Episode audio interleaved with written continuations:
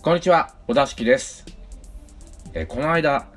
前から聞かせていただいている、えー、無人島キネマという、えー、映画ポッドキャストで、えその MC の牛田さんが、この小田敷映画の名前を出して、えくれていまして、本当にありがとうございます。無人島キネマは、もう相当しっかりした内容の密度の濃いポッドキャストなんで、すごい嬉しかったです。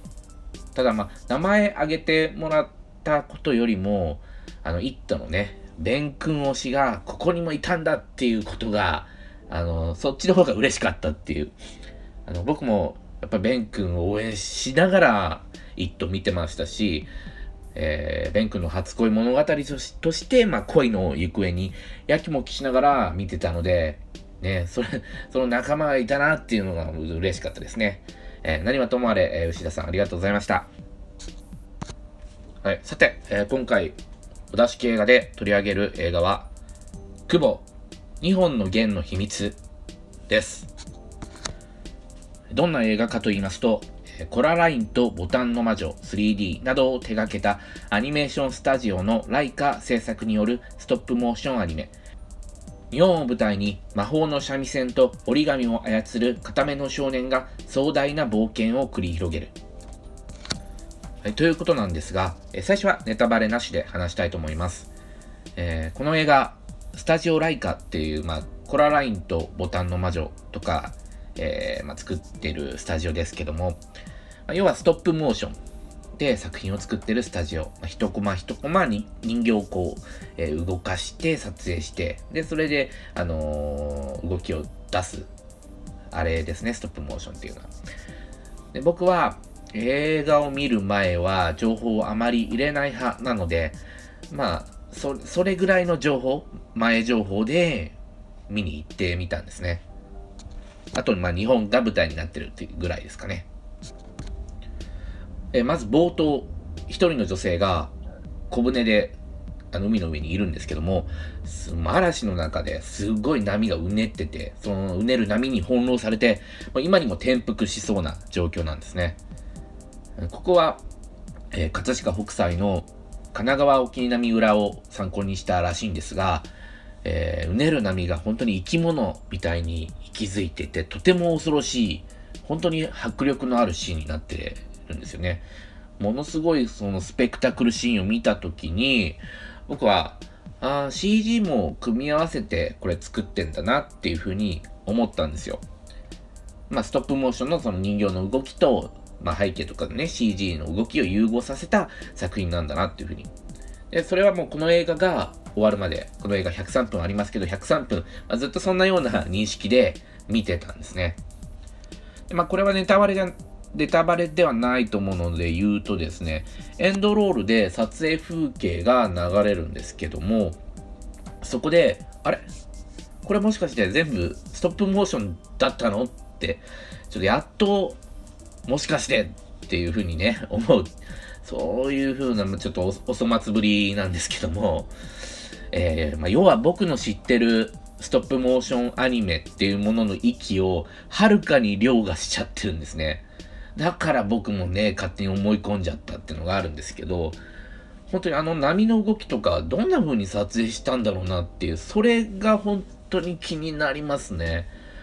まあ、なんか話によると、3秒の映像を撮影するのに1週間かかるっていう。まあ、そりゃそんだけかかるわっていう感じですよ、その映像を見ると。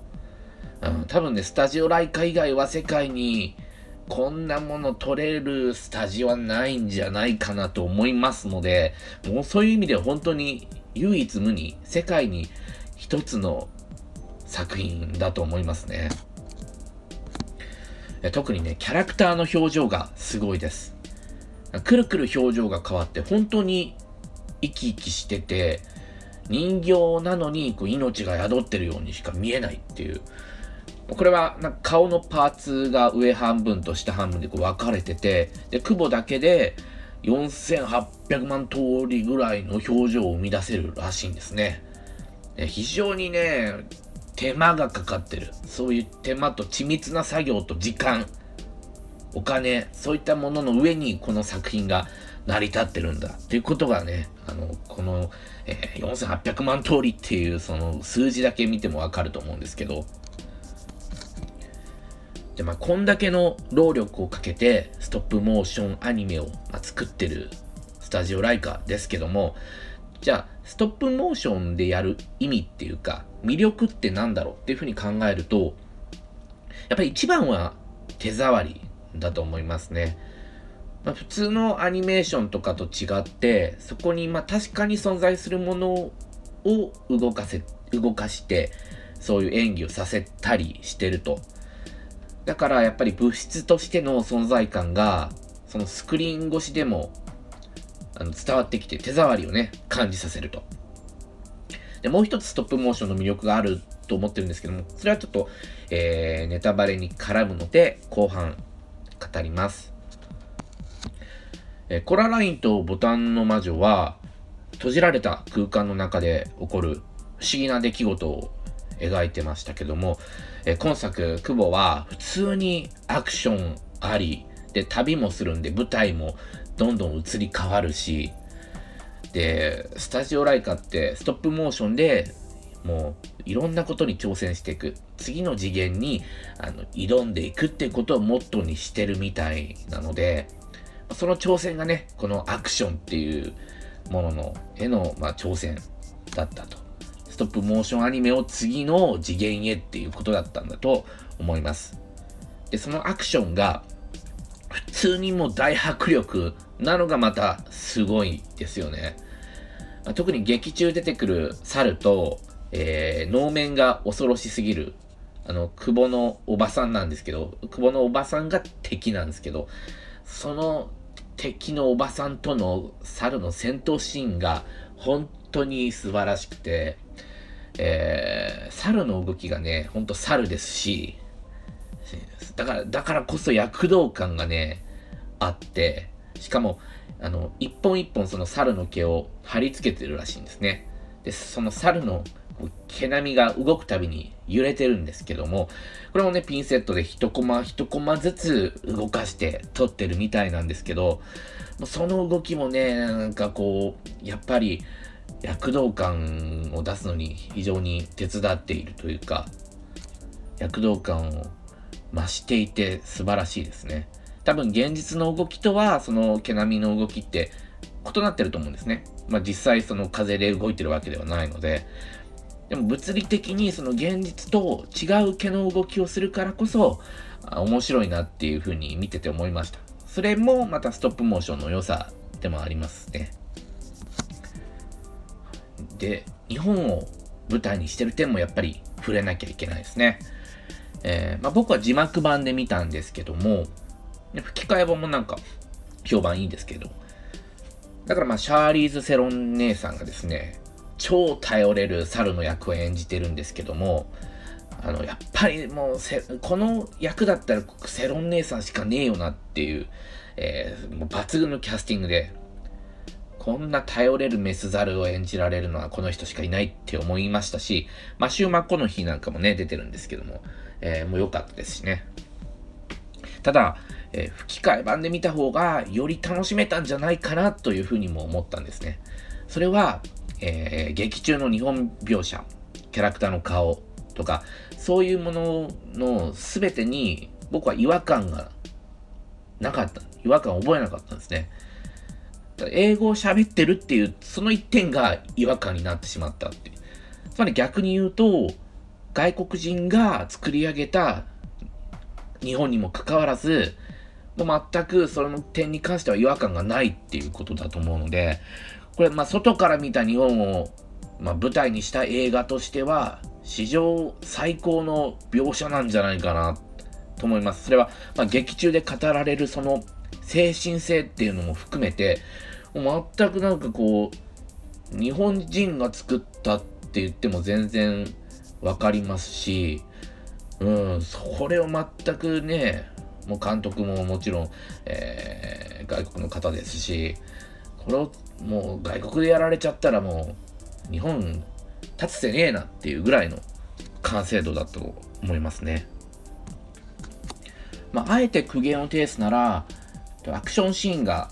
えー、盛り上がって、こう最高潮達したっていうところで、ブワーッと光って、シーンが終わって、次の、えー、シーンに切り替わるっていう演出がちょっと多すぎたように感じました。うん、アクションをね、最後まで描写しないっていうことが、あの、よくあって、これ、なんかストップモーションアニメならではの理由があるんでしょうかね。なんかこう気になりますね。そう、そう、ちょっと気になっちゃうほどその演出が多かったと思います。はい、えこっからはネタバレありでいきます。ネタバレありです。で、えー、ストップモーションのもう一つの魅力っていうところで、まあ、それはやっぱり作り手の完璧な意図通りにいかないっていうことだとも思うんですよね。やっぱりそこにね、存在する物質なので、全てが人形から背景から全てが。だから CG とか手書きアニメみたいに完璧な世界、意図通りの世界っていうのを構築することが、実は、まあ、できないという、まあ難しいと。えー、まあ、それは物、物質なんで、まあ、朽ちるし、汚れるし、埃もつくし、よれるしっていうのがあって、まあ、もちろん作中ではね、そういうあらは見えないように、細心の注意を図られて取られているんですけども、手触りがあるっていうことは、イコール、まあ、完璧ではないっていうことなんじゃないかなとも思うんですね。で、この久保は、まあ、物語論の映画でもあるんですよね。えー、久保は月の、えー、帝。この人は、えー、久保のおじいちゃんなわけですけども、この月の帝っていうのは盲目という設定で、で、久保は、えー、片目の子でですね、生まれた時からちょっと目を、片目を奪われてるっていうか、かそういう子なんですけども、で、まあ、月の帝は残った目も奪って、久保を完璧な世界の完璧な存在にして連れて行こうっていう風にすると。で、ここはやっぱり、えー、竹取物語、かぐや姫の物語を彷彿とさせますよね。月の帝が完璧な世界へ連れて行こうとするっていう。まあ、こういう、えー、悲しいこともあり、汚いこともあって、ね、すべてが、まあ、朽ちていくようなそういう世界をもう両名というものを奪って見えないようにすることで、えー、完璧な世界の完璧な存在となるです。そういう風になった月の帝は、そういう風に自分の孫の久保にもなってほしいということで、そういう、えー、久保を連れて行こうとするんですが、えー、まあ、久保は完璧な存在なんて嫌だっていう風に拒否するわけですね。で、まあ、物語っていうのはなぜ語られるかっていうと、まあ、人はやっぱ朽ちるし、すべてが諸行無常で回っていく。だからこそ、まあ、人は次の世代の人に物語を語り継いで、そういう人が生き生きてた証っていうのが受け継がれていくと。これは、あの、クワガタパパが劇中でも語ってましたよね。まあ、だから完璧な世界ではないからこそ物語っていうのが生まれる。まあそんな世界で生きていくっていう久保の決意が、えー、この映画の物語のクライマックスでもあると。でまあ最初に戻ると、そのストップモーションの完璧ではない世界。まあものとしてほころびが、えー、生まれてしまう世界。そのこの物語を語るのに、すごくぴったりな技法なんじゃないかなと思うんですね。技法がま語りたいことっていうのとがっちり絡み合って、噛み合ってると。うん。これこそがやっぱりこの映画の一番素晴らしい点なんじゃないかなっていうふうに僕は思いました。はい。ということで、今回もお聴きいただきましてありがとうございました。お相手はお座敷でした。それではまた。